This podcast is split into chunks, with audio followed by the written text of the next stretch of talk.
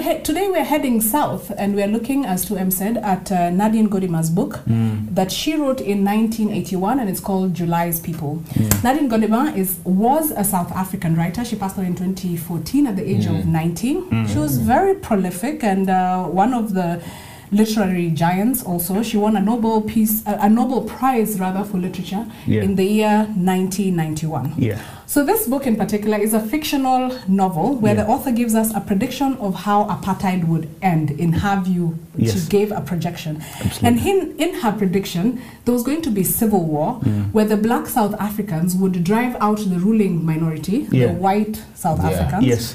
out of power. Yeah. And the story focuses on a successful upper middle class family called the Smalls. Yeah.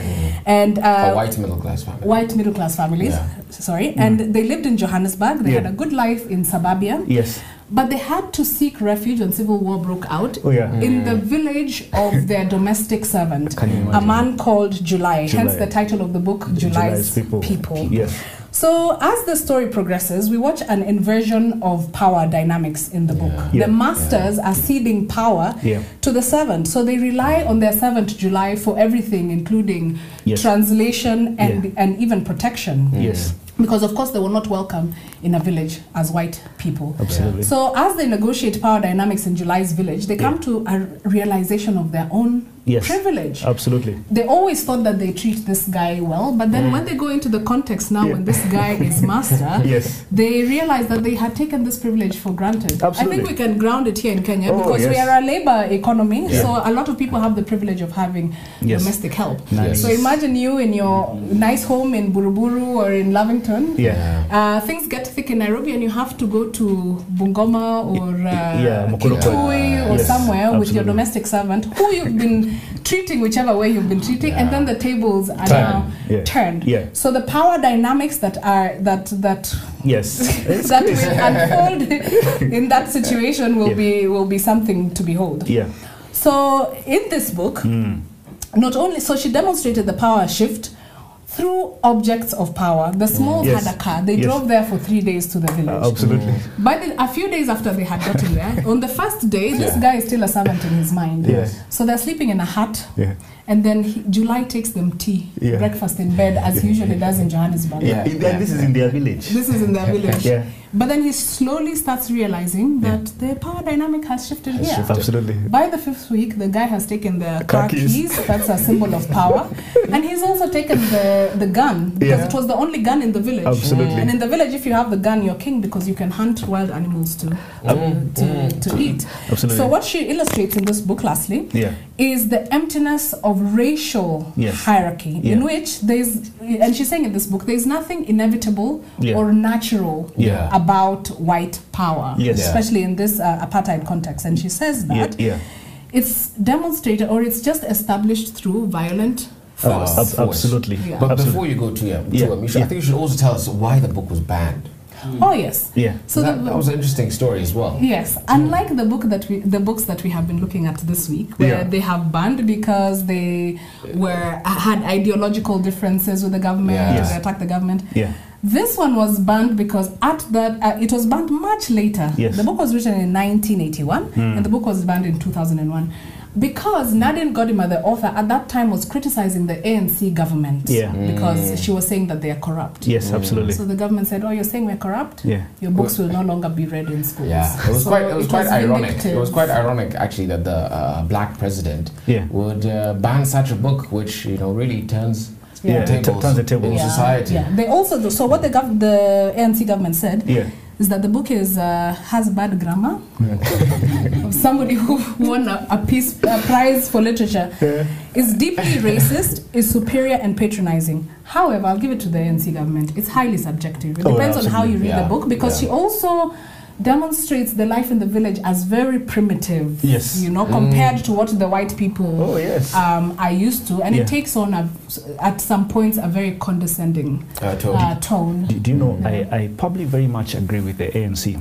And it's because this lady was projecting her fears not as a woman, but as, Yeah, a, as a white person. Mm. Now, there's a part where she speaks of her four children, is it four or three children?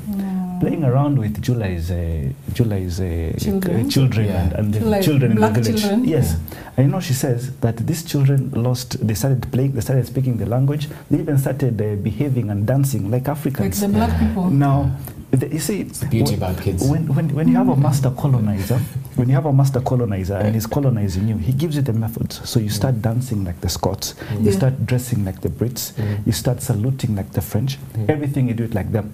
But by the time when they're seeing their offspring behaving like the people Speaking they're colonizing, Zulu. Yeah. speaking Zulu, They're disgusted. and of course are doing you know Yeah, yeah. uh, clicking sounds, then they become it becomes uh, you know it's, it's a threat to them. yeah. But second thing that I took from this book is how the tribal chief reacted when he saw uh, uh, Maureen and Bam and they, when they came. These are the, the white the, parents. the Yeah. white parents and, and the white parents they fear they fear when they see this tribal chief is that they're going to be disposed of and they're going to be told leave this village because you're Yeah. white but to their shock the tribal chief actually takes them and, and actually asks them can i use that gun that you're using Mm. And when he hears that the zambia zimbabwe botswana and mozambique have actually sponsored the rebellion uh, of, of the rebellion against whites and, Yeah, and now even the, the south african policemen have taken their side Yeah. he, he gets angry Yeah. because uh, he, he knows the power in the village. He is a boss. Yeah. All right.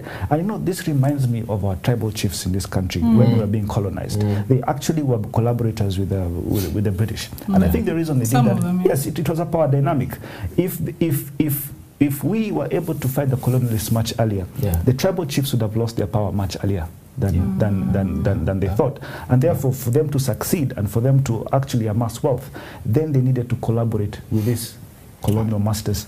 Absolutely. So you saw that as a collaboration. It, I mean, it was the- the- collaboration, The, chief. and, and and maybe that I think that is why the uh, the ANC banned this book, Banned this book. because it, it was it, it was actually depicting the African race then as as, as very collaborative with their masters. Mm, and I- greedy. Uh, Yeah. Uh, the, the narration you've given Yeah. confirms what we usually say at the Photo School of Government. That Yes. Muzungu is not a description of color, Mm. but of attitude. Yeah, Yes. That is very true. And that's what we, I think, we see in the book Yes. uh, coming out, particularly the, the, the, the, the parts that you've talked about. Yeah, Mm. And so in this book, what they, what Nadine is doing yeah, is trying to get us to think of um, an alternative uh, series of events that could have played out. Yes. uh, when when the black South Africans got uh, freedom from Yes. the apartheid government. absolutely. And so we ask, you know, uh, what would South Africa have looked like Yeah, if it had undergone a violent uh, transition? you know? Absolutely. What if they didn't have Nelson Mandela, who was such a peacemaker? absolutely, Right, things would have gone completely differently if they had a, a Castro type of leader, would have had a revolution absolutely. Or that kind of thing. Yeah. And so there's two major themes that Yeah. I explored. Yeah. The first, the difficult adaptation process Yeah. uh, of the white family. Yeah. Yeah, Um, and you know, living now in this strange rural environment Right. uh, of their of, of their servant, servant at Yeah. the mercy of their servant. at the yeah. mercy of the servant, Yeah. and all the uh, you know, really the the, the the the levels that they have to now, absolutely. Yes, uh, cascade. climb- the- the- yeah, they're climbing down. down. Yeah. Yeah. You know, really, and, and some of the shock Yeah. that they experience with that. Yes. And the second theme, um, a re- then a reversal of power relations, Yes. as we've just talked about, right? Absolutely. So now the white family is dependent on their former servant. Yes. And so the question that this begs uh, is, is is this a utopian Yeah. novel or Yeah. a dystopian novel? Yeah. Utopian being a place or a state where everything is perfect. A paradise. Yes. Right, a Yeah. paradise, and dystopian being the complete opposite. Mm. You know, a place where things are unpleasant, they're uncertain. Yeah. Um, you've got totalitarianism Yeah. and you've got dictatorship kind of going I would on. say it's both. I would Yeah. actually say it's So, both, and it uh-huh. depends on who you're And asking. on who you're Yeah. asking. If you ask July, the Yes. servant, this is utopia. This is This is utopia. utopia. This is what he's been being able to dreaming load about. over your yeah. Muzungu master. And you're seeing their children speaking your language. How beautiful. Absolutely. But now then it's you for them- colonizing, colonizing, the them. Yeah. But of course, for the